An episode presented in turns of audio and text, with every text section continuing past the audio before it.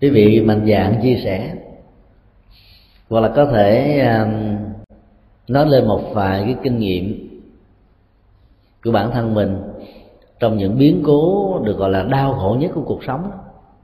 Mỗi người, mỗi kiểu, mỗi người, mỗi cách. Thì quý vị đã vận dụng cái gì đó trong lời dạy của đức phật để vượt qua. Hay là vẫn chưa có cách để vượt qua. Xin quý vị cứ nêu ra những sự chia sẻ cái đó sẽ giúp lợi ích cho tất cả chúng ta. Chúng ta có thể học hỏi lẫn nhau từ những cách thức chiêm nghiệm lời Phật dạy, ứng dụng trong cuộc sống hàng ngày.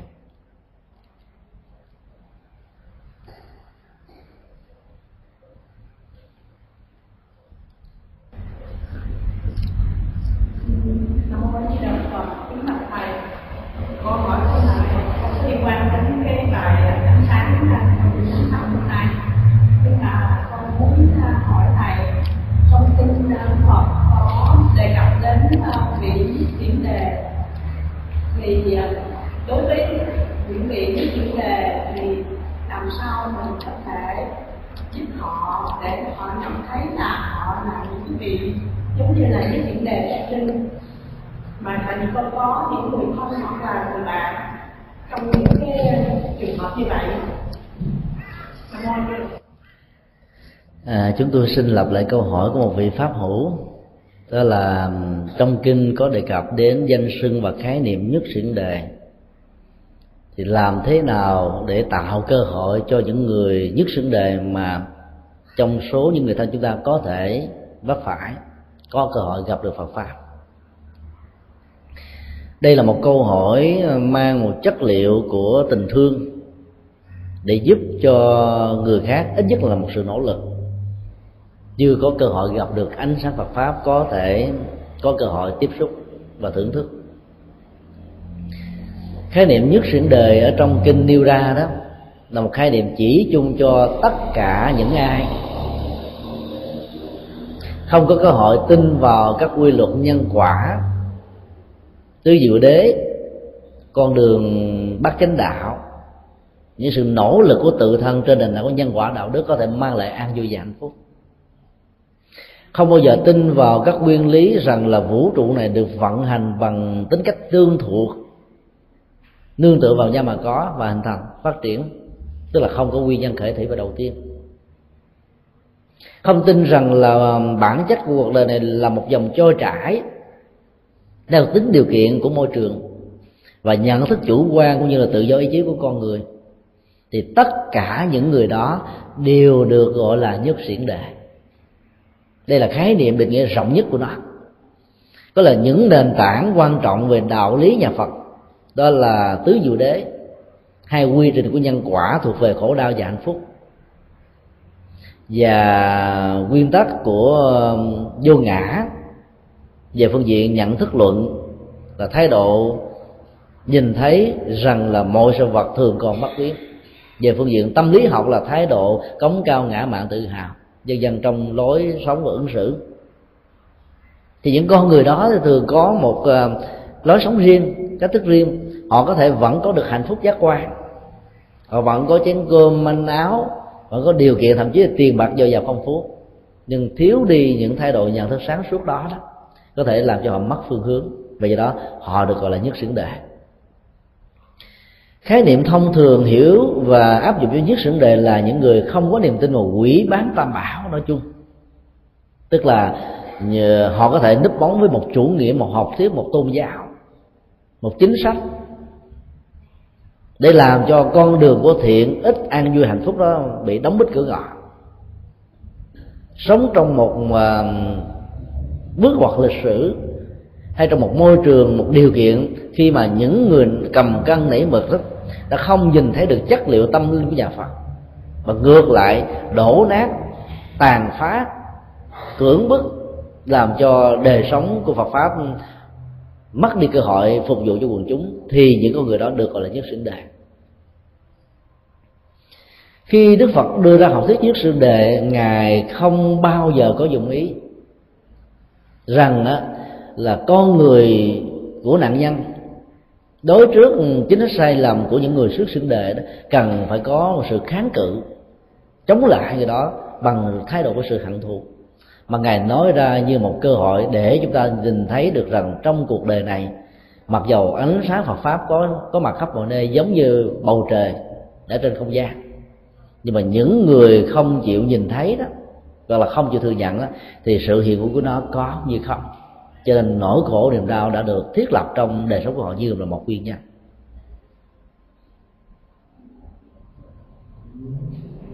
Chúng ta sống dưới ánh sáng của mặt trời nhưng chúng ta không để ý. 12 tiếng của ban ngày có mặt. Đôi lúc chúng ta đâu để ý đến ánh sáng đâu. Từ khi nào nóng quá trời đó, chúng ta mới nói rực quá, để sao hôm nay trời cắt. Như là chúng ta gián tiếp thấy được ờ, cái tác động của nhiệt độ đối với thân thể của chúng ta. Hoặc là trong cái mùa đông giá lạnh như là tháng 6 này, tháng 5 tháng 6 này, chúng ta nghĩ rằng là, ồ, mặt trời kỳ này nó không làm cho mình có cảm giác thoải mái mặc dù có ánh nắng. Vẫn lạnh vẫn băng giá, vân vân. Chúng ta mới cảm nhận ra được nó. Ý thức được như vậy để chúng ta mới thấy được những nguyên nhân sâu xa dẫn đến những bế tắc của những người nước sinh đề họ là những con người đáng thương hay là đáng ghét? Họ là con người đáng được giúp đỡ hơn là đáng quyền rủa. Quyền rủa những người nhất xứng đề sẽ biến cho họ thành đầu trâu mặt ngựa hết. Đẩy họ vào cảnh giới của đại bàng xanh, đại bàng đen thôi do đó học thuyết của nhà phật đó, thường có những tâm nguyện rất lớn. Đó là lợi hành và đồng sự. Lợi hành là làm những hành vi lợi ích cho người khác. Đồng sự là phải gần gũi với họ mang cùng thân phận với họ phải hóa thân trở thành họ có mặt với họ thì mới có cơ hội để tiếp xúc trao đổi mới thấy được não trạng và những bế tắc tại sao họ có những khuynh hướng đã phá Phật pháp.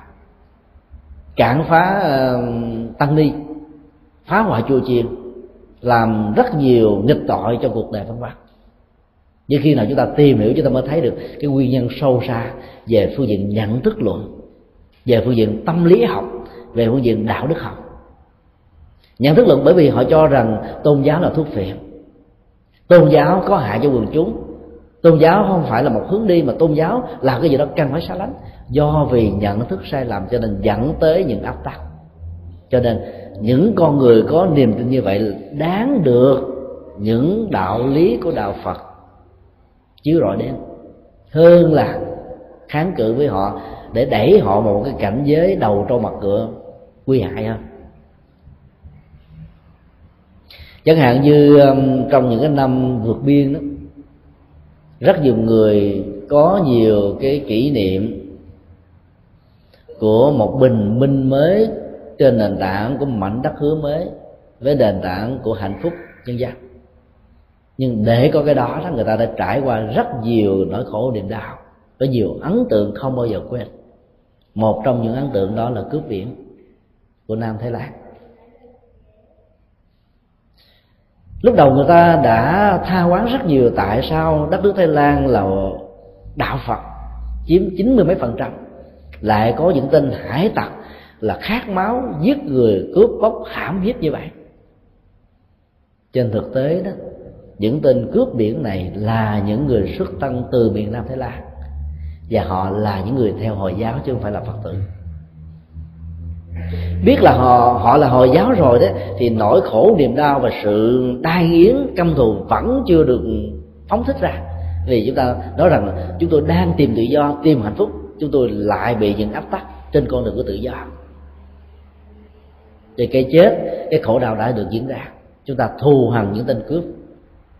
Nhưng nếu chúng ta cứ thử suy nghĩ người thân chúng ta hay là bản thân mình sanh ra trong một cái môi trường chẳng hạn như là nam thái lai, ở cái vùng đánh cá. Khí hậu khắc nghiệt, phương tiện không có, giáo dục cũng không. Không biết được cái nào là tốt cái nào là xấu, thì chúng ta cũng có thể trở thành một trong những số của họ thì sao? Môi trường điều kiện hoàn cảnh, sinh thái, và nhất là sự giáo dục, có thể đẩy con người vào những cái cảnh hư đốn cho là nhất xuyên đề mang lại rất nhiều bất hạnh cho xã hội. Thấy được điều đó thì chúng ta thấy rằng là cái gốc rễ của khổ đau đó nằm ở nhận thức luận sai lầm. Từ khi có nhận thức luận sai lầm á, thì tâm lý học đó nó trở thành một cái gì đó rất bất bênh. Dòng cảm xúc của chúng ta chỉ bám vào trong hạnh phúc của giác quan. Trên nền tảng đó, là sẵn sàng cưỡng đoạt chiếm bóc giết hưởng hiếp miễn làm sao phục vụ cho về lợi ích và giá trị của bản thân mình nỗi sợ hãi có thể bồng bềnh như là sóng nước gắn liền với đời sống của họ. Sợ hãi về pháp luật, sợ hãi về kháng cự, cho nên thà họ ra tay giết chúng ta trước khi chúng ta có kháng cự. Tâm lý học đó đã bị thay đổi một cách rất là quỷ biện và sai lầm để phục vụ cho nhận thức luận sai lầm. Và từ đó, chủ nghĩa hành động của họ đã tạo ra cái gì đó phản hoàn toàn với đạo đức học về phương diện của hành vi, nhận thức cái nhà Phật dạy cho con người có một cái nhìn thấy rõ được gốc rễ sâu xa của những vấn đề bế tắc. Cái đó mới là quan trọng. Bế tắc ai cũng có. Trong bế tắc á, nếu không biết cách giải quyết thiếu sự hướng dẫn của chánh pháp thì người đó sẽ dẫn đến những quy năng hơn. Từ bế tắc này dẫn đến những bế tắc khác. Cho nên một trong những cách thức để giúp cho những người thân của mình những người bạn của mình hoặc là những người xa lạ với mình, được gọi là nhất xưởng đề nghĩa là không có niềm tin về nhân quả, không có niềm tin về phước báo, không có niềm tin về đạo đức, không có niềm tin về tâm linh, và sẵn sàng đi ngược lại với những cái đó. Đó là làm thế nào để cho họ thấy được rằng chúng ta là những người rất rộng lượng và tha thứ. Sẵn sàng bỏ quên cái khổ đau do họ gây ra trong quá khứ đó với chúng ta chỉ có con đường đó mới giúp cho họ thấy được, hiểu được, ý thức được và họ mới có cửa ngõ để quay về. Sự kết án và trừng phạt đó không phải là giải pháp, nó chỉ là sự chữa lửa thôi. Chúng ta có thể kết án một tên sát nhân và cho tên sát nhân đó một bản án tử hình. Chúng ta nghĩ rằng là chúng ta đã dứt xong được gốc rễ của khổ đau không? Chúng ta mới chặn đứng được khổ đau, được tạo ra từ kẻ sát nhân đó là hết. Khi người đó nằm xuống, cái cơ hội giết người từ người đó đối với gia đình a, b, c không còn nữa. Nhưng hạt giống sát nhân, tâm lý sát nhân, hành động sát nhân trong con người của người đó là vẫn còn. Nó tiếp tục đi theo người đó qua tiến trình của tái sanh. Ngục tù không được thiết lập ở đời này thì lại được tiếp tục thiết lập ở đời sau cho nên đạo lý của nhà phật là dùng chất liệu chuyển hóa hơn là sự chặt đứt. Vì chặt đứt đó, giống như bàn tay này phạm tội ăn cắp để chặt đứt nó thì nó không còn ăn cắp nữa. Nhưng cái tâm ăn cắp vẫn còn thì nó ăn cắp bằng bằng chân. Bằng chân bị chặt đứt thì nó tiếp tục ăn cắp bằng ra lệnh bằng mưu toán bằng kế sách bằng chiến lược bằng sách lược bằng ô dù bằng dù giặc bằng nhiều cách khác nữa cho nên cái quan trọng nhất là làm sao để cho nhận thức sai lầm đó được chuyển hóa được khai mở. Thì mọi áp tắc đó được khai thông.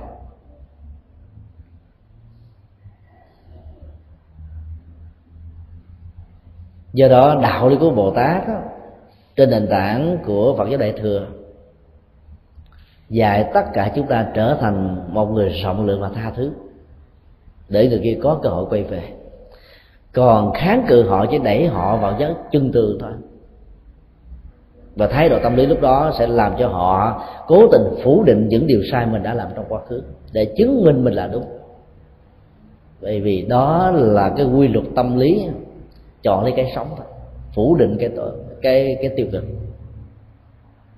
Cho nên quên đi cái lỗi lầm trong quá khứ của người khác là một cơ hội để giúp cho người khác được trị liệu, được chuyển hóa còn đối với cái dạng nhất chuyển đề do vì à, thiếu niềm tin trên nền tảng không có cơ hội để học Phật pháp, chứ họ không phải có những cái dụng ý đẩy Phật pháp vào con đường suy vọng. Chứ là họ mất đi niềm tin. Thì chúng ta phải nói với họ rằng, con đường đến với đạo Phật đó là một cửa ngõ và là một sự mời gọi mang lại cho chúng ta được hạnh phúc. Làm thế nào để chứng minh điều đó? Rất nhiều người khi mời đến chùa hoặc là được khuyến tấn quy tâm bảo thì họ trả lời, tôi đâu bao giờ làm ác. Tôi chưa từng tạo tội lỗi, tôi đến chùa làm gì? Kẻ tạo lỗi, kẻ có ờ, sai lầm, đến chùa để nhờ chất liệu tâm linh chuyển hóa, còn tôi không có làm gì đó cho nên không đến. Nói như vậy là hơi quá tự hào. Và giả sử như người đó chưa từng tạo ra lỗi lầm ở hiện đời và trong ngay cả quá khứ đi nữa, thì việc đến chùa làm việc làm quy tâm bảo vẫn là một nhu cầu tâm linh. Khi chúng ta không giết người thì chúng ta mới không làm một điều xấu thôi. Khi chúng ta không ăn cắp thì chúng ta không gieo nghiệp bị mất của. Khi chúng ta giữ trung thủy một vợ một chồng thì chúng ta không có tạo ra những hạt giống để người khác phá hoại gia căn hạnh phúc của mình.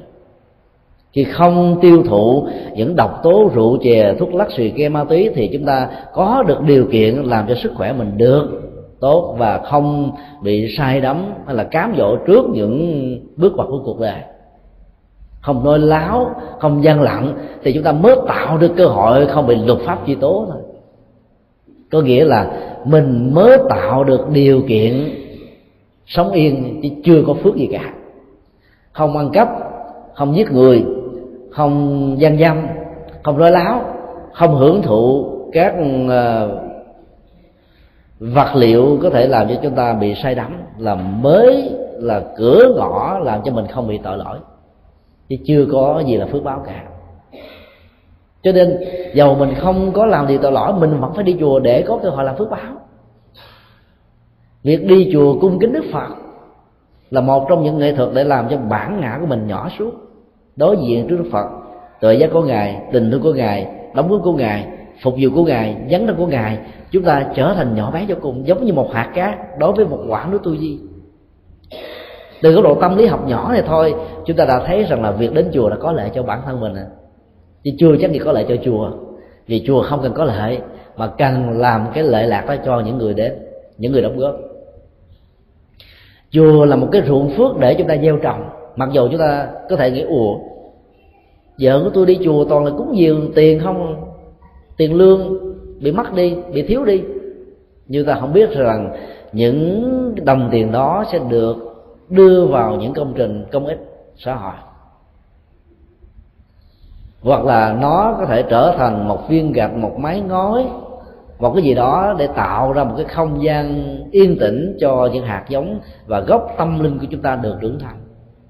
Nó chỉ là sự phục vụ cho chính chúng ta thôi chúng ta tưởng rằng chúng ta bỏ tiền ra để phục vụ cho ngôi chùa, nhưng thực ra là phục vụ cho hạnh phúc của mình, những người thân của mình và bác tấm đó là chưa nói đến chúng ta bắt gặp được những câu nói trong kinh, những cách ứng xử, những phương thức sống. Chúng ta có thể hỗ trợ cho đời sống sinh hoạt của mình nhiều lắm cho nên có nhiều cách để thuyết phục, để giúp cho họ cần phải có nhu cầu phục vụ giá trị an vui hạnh phúc của bản thân mình đó là chưa nói trong những tình huống đó, bế tắc hay là họa vô đơn chí diễn ra đó người thiếu chất liệu của đời sống tâm linh đó, bị khủng hoảng. Không biết cách ứng xử như thế nào để vượt qua chúng. Khi khủng hoảng rồi con người có thể làm bậy con người có thể làm sai con người có thể kháng cự con người có thể dùng cưỡng lực và dẫn đến một hậu quả mà sau này hối hận là điều có thể quá buồn màng giả sử trong cuộc đời của họ họ trở thành một con người rất hiền lương, họ có thể tự tụng kinh niệm phật bái sám, họ có thể hiểu được kinh điển thông qua các mạng internet hay là các băng từ, các băng giảng văn văn thì cái nhu cầu đến chùa vẫn phải có thôi. Bởi vì đó là nơi giao thoa tâm linh. Ở nhà đó, có khi mình mệt quá mình ngủ luôn. Khi bận công việc đó, mình có lý do để ngừng khi có nhiệm vụ liên hệ đến sự chăm sóc của những đứa con, chúng ta có cơ sở để chúng ta ngừng một việc gì đó. Nhưng khi dành thời gian đến chùa đó, nhìn thấy những người pháp hữu của mình, tinh tấn lòng của mình, cảm thấy thôi, không thể nào ngủ gục, cũng không thể nào làm cái gì khác hơn là ngoài việc tu tập. Thì cái giao thông tâm linh đó là một trong những sự hỗ trợ để cho mình đi bền bỉ cái con đường lý tưởng mà mình đã chọn. Trong mọi cái thế, việc quy ngưỡng tam bảo vẫn phải là một nhu cầu. Những người xuất gia mấy mươi năm trở thành hòa thượng vẫn phải tiếp tục quy ngưỡng tam bảo đừng tưởng rằng là những vị hòa thượng không quy ngưỡng tam bảo. Các ngài vẫn kính phật, kính pháp và kính tăng. Những vị thánh tăng, những vị a la những vị bồ tát cũng phải tiếp tục kính ngưỡng tam bảo. Thì huống hồ là chúng ta.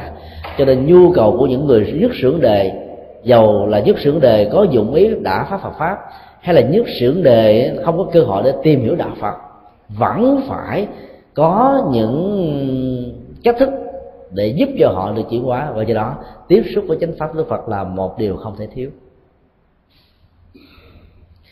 Để chúng ta tạm à, kết thúc tại đây. Lát nữa vào lúc 6 giờ 30 chúng tôi sẽ có một buổi à, chia sẻ pháp thoại dưới hình thức là gián đáp tại à, chùa Linh Sơn do đó, nếu quý vị không có bận rộn, thì à, kính mời quý vị qua. Và để chuẩn bị tốt thì quý vị có thể viết sẵn những câu hỏi hay là phát biểu miệng tại chỗ. Để chúng ta có thể chia sẻ đi vào à, những à, ngóc ngách, những chi tiết hơn trong những gì chúng tôi trình bày, hay là những gì quý vị cần muốn mở rộng tầm nhìn của mình về sự tu học Phật pháp nói chung, thì xin quý vị mạnh dạn. Để kính chúc tất cả được an lành. Xin tất cả cùng hồi hướng.